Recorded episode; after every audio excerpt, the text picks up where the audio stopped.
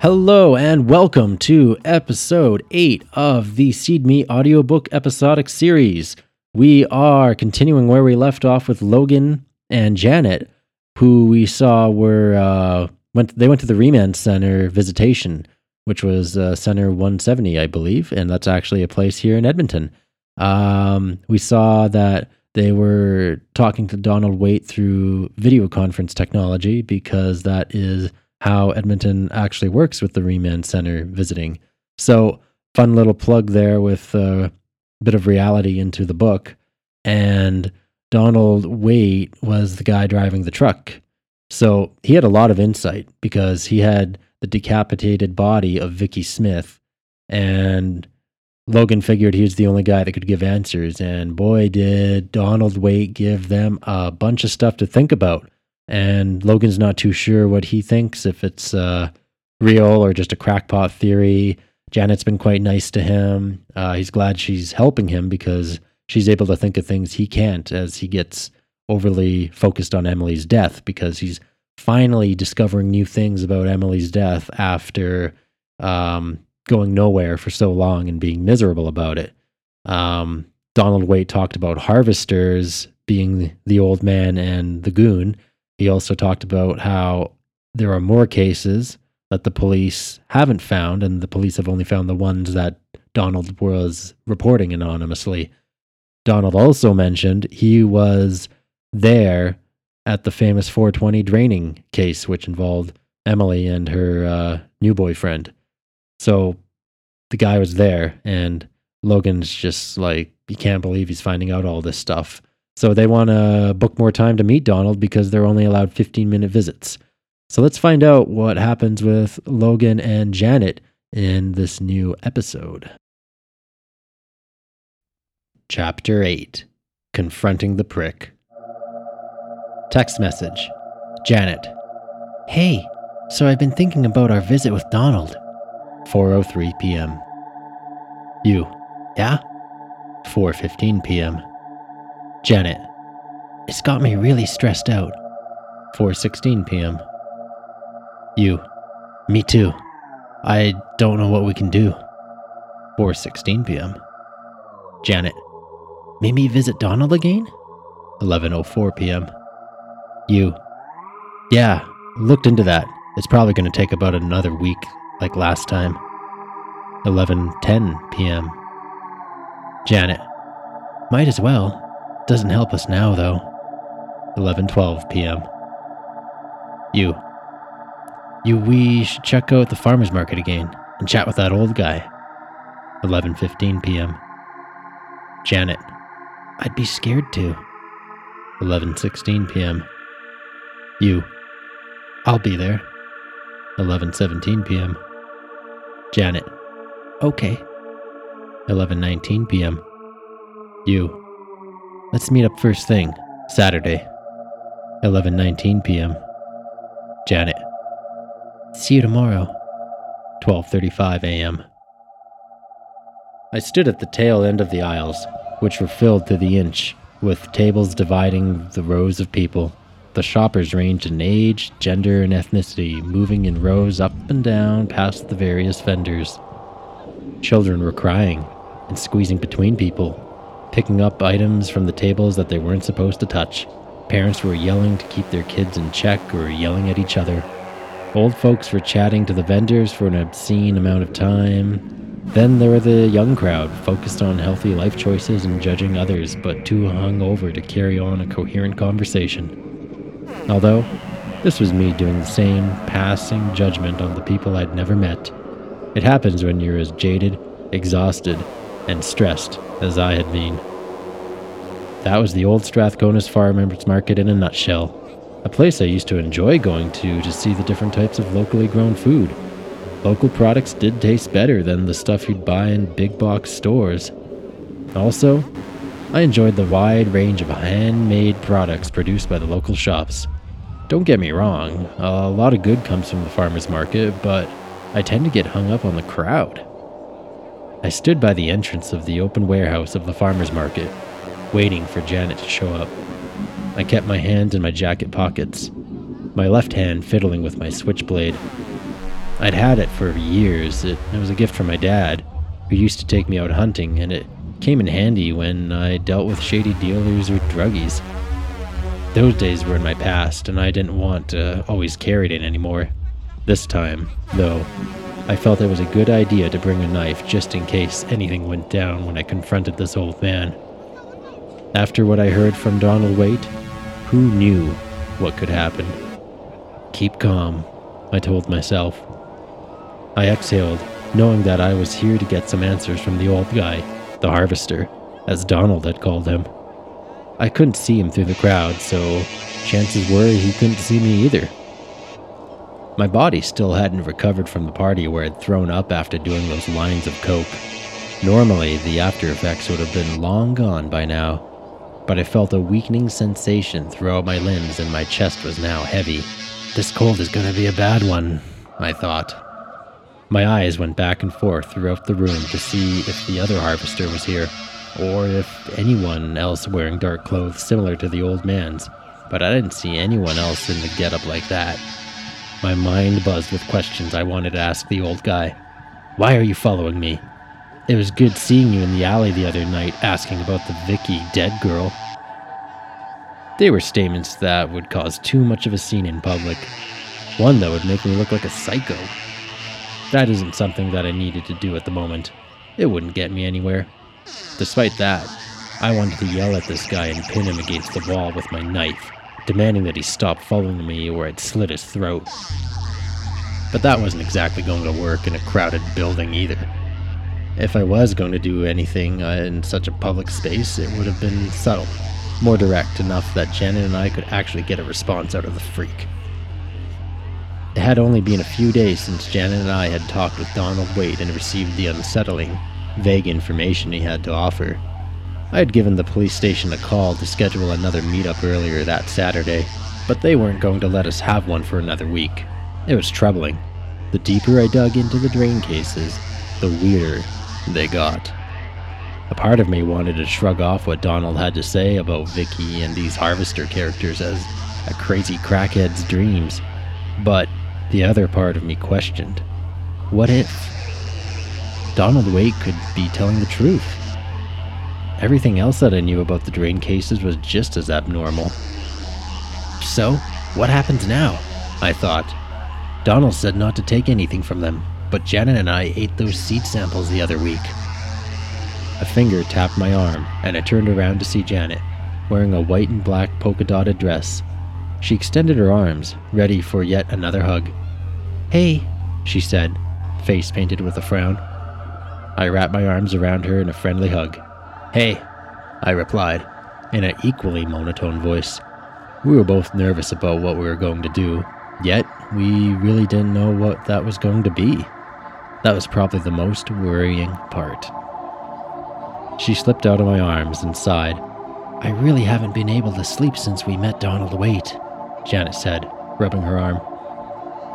I took a closer look at her. There were dark circles under her eyes, an obvious sign of lack of sleep. Personally, I'd been able to sleep. I had gotten used to this constant questioning ever since Emily's death, and sleep just occurred from exhaustion. A part of me wanted to tell Janet to just get used to it, but she really didn't need to hear that right now. It wouldn't be fair to take out my stress on her. Maybe we'll get some answers today, I said. She must need some optimism to lift her spirits, I thought. Yeah, Really, it's all we can do while we wait for another visit with Donald Waite. What are you going to tell this guy? Maybe why he's following me and about Vicky. I at least want to tell him I have no clue where she is. I also wanted to get a better read on him. If what Donald Waite said was true, then that old guy was linked to Emily's death. This was the closest I'd been to finding out what really happened to her. Janet nodded and looked around while putting her hands in her pockets. Shall we? I asked. Janet nodded again. We moved deeper into the large warehouse, finding the nearest opening in the tight traffic of shoppers to move up the aisles leading to the back of the farmer's market and the old guy who ran the Northern Delights plant and seed booth. Janet stayed close to me while we squeezed through the crowd, at times having to dodge wild kids whose parents had lost control of their spawn. After enough squishing, we made it to the end of the aisle. Off to the right was the same banjo hick band that had been playing there two weeks ago. Seems to be a regular thing, I thought. In the far left corner of the building, I spotted some large leaves over the heads of the crowd. That had to be the booth. This way, I instructed Janet. The two of us strolled casually side by side towards the booth. The closer we got, the more we could spot the tall plants over the sea of heads, and eventually, the full booth came into view. We saw the seed off to the left side of the table, complete with the sample cup above the jars, the pottery of foliage off to the right, and the range of plants behind the counter. In between the two sides of the booth stood the short old man wearing his straw sun hat, his hands cupped together and hidden inside his dark coat. He was talking with a couple at the booth's left side, encouraging them as they consumed some samples and nodded at his words. I exhaled slowly through my nose as we got closer to the booth. I felt my nerves tingle and my senses heighten as I watched the old man smile with his crooked teeth at his new paying customers. My hand was now in my pocket, fiddling with the steel handle of the switchblade. How I'd like to force some answers out of this little prick, I thought. I inhaled deeply through my mouth and out my nose. Stay calm, I thought. Trust me, Introducing these seeds into your diet will be a life altering choice, the old man said, waving goodbye to the middle aged couple. Remember, 13 is all you need to. His smile faded into a frown the moment he laid eyes on me. It was tough to tell exactly where his eyes were under the brim of his hat, but I doubted there was anyone else around he would make that face to. Several other new customers crowded the booth, sampling some of the seeds. The old man bowed as Janet and I came to a halt by the booth. Pleasure seeing you again. I hope the samples were of satisfaction. Would you like to have some more? Nice seeing you too, and not in the alley this time either. I scanned the rest of the booth. So where's your goon? I asked. The old man shook his head. I do not follow, sir. His voice projected loud enough that it could easily be heard by the nearby customers. I leaned in closer to the table and lowered my voice. I could make out the details of his dry, flaky skin and pick up on the subtle smell of dirt, flowers, and what I was certain was rotting meat. I don't know what you're doing here, but somehow you've roped me into this shit. Let's make it clear that I do not know where Vicky is, so stop following me. The old man smiled and stepped towards the jars, scooping up a handful of the black and red seeds and raising it above my head, his voice booming. I am glad you asked. These seeds here have been in my family for generations. They come from Scotland and have been growing up in the Northwest Territories for decades before we decided to make the journey down south to share our specialty with the good folk of Alberta. His voice caught the attention of five people a couple who had been in their 80s, a tall, bald guy, and two gals who were about my age. They stood by the sampling station, watching him intently with wide eyes. They have high nutritional value and are a good source of protein, fiber, and calcium. In fact, they're often known as the lost superfood. Superfoods? asked the older gentleman with gray, frizzy hair. Correct. Superfoods like goji berries, kale, matcha. What I have here is very new to the modern world, but well embraced in the old. Janet stepped forward. I'd like to try some. My eyes widened and I looked over at her. Is she insane? I thought. I leaned over to Janet's ear. I don't think that's a good idea. The old man smiled and extended his hand towards her. Janet brought out her hand, and the old man dropped about a dozen seeds into her palm. She smiled. Please, let's share the seeds together. Have a few yourself, she asked, looking directly at the old man. He grinned. I would love to, he said. Closing his hand, he continued. However, I have already had my serving for the week. Give those back if you aren't interested, then. The old man held the cup up to Janet. Glaring at him, she poured the one she held back in. He walked back to the center of the booth, clasping his hands behind his back. It is important to stick to the recommended portion to ensure that your stomach can properly break down the outer shell remnants. Even though chewing the shell with your teeth helps with the digestion, the fragments can be too much and may cause your body to reject the seeds. He paused, nodding at the crowd. Stick to the weekly dosage of 13, and you will have your revelation. The crowd nodded in awe. I'll take a pound's worth, exclaimed the older lady, a blonde wearing a black wool coat. She smiled while taking a couple seeds from the sample jar, then chowed down on them. Remnants of black and red shells could be seen in her teeth. They taste delicious. Excellent. The old man took a slight bow. A couple people in the crowd strayed away, but the blonde lady and the tall, bald man lined up to make their purchases, which kept the old man distracted from dealing with us. Janet looked over at me and rolled her eyes. Thought I'd see if he would eat the seeds. Remember what Donald Waite was saying? about not taking anything from him? Quick thinking, I said, folding my arms as we took a step to the side by the pottery to allow the customers to pay. I wanted to wait for them to leave so we could question the so called harvester some more. Says a lot about them if he won't eat the seeds, I said. Janet shook her head and extended her hand towards me, revealing one seed in the palm of her hand. I kept one, at least, so we have something to work with. She put her hands into her pocket. Those poor people are foolishly buying it, too. What do you think is up with the seeds? I don't know. You think that's why Donald calls him a harvester? The seeds? I rubbed my neck, looking over at Janet, who was now even paler than when we had first walked in. How are you feeling? I asked. Maybe it's the lighting, I thought. Me? Oh, since the party, my stomach hasn't been the same. Exams must have me stressed, and I feel very fatigued. Just as the two customers finished paying, another swarm of people approached the booth, eyeing the seeds. The old man stood straight up and extended his hand to the sample seeds.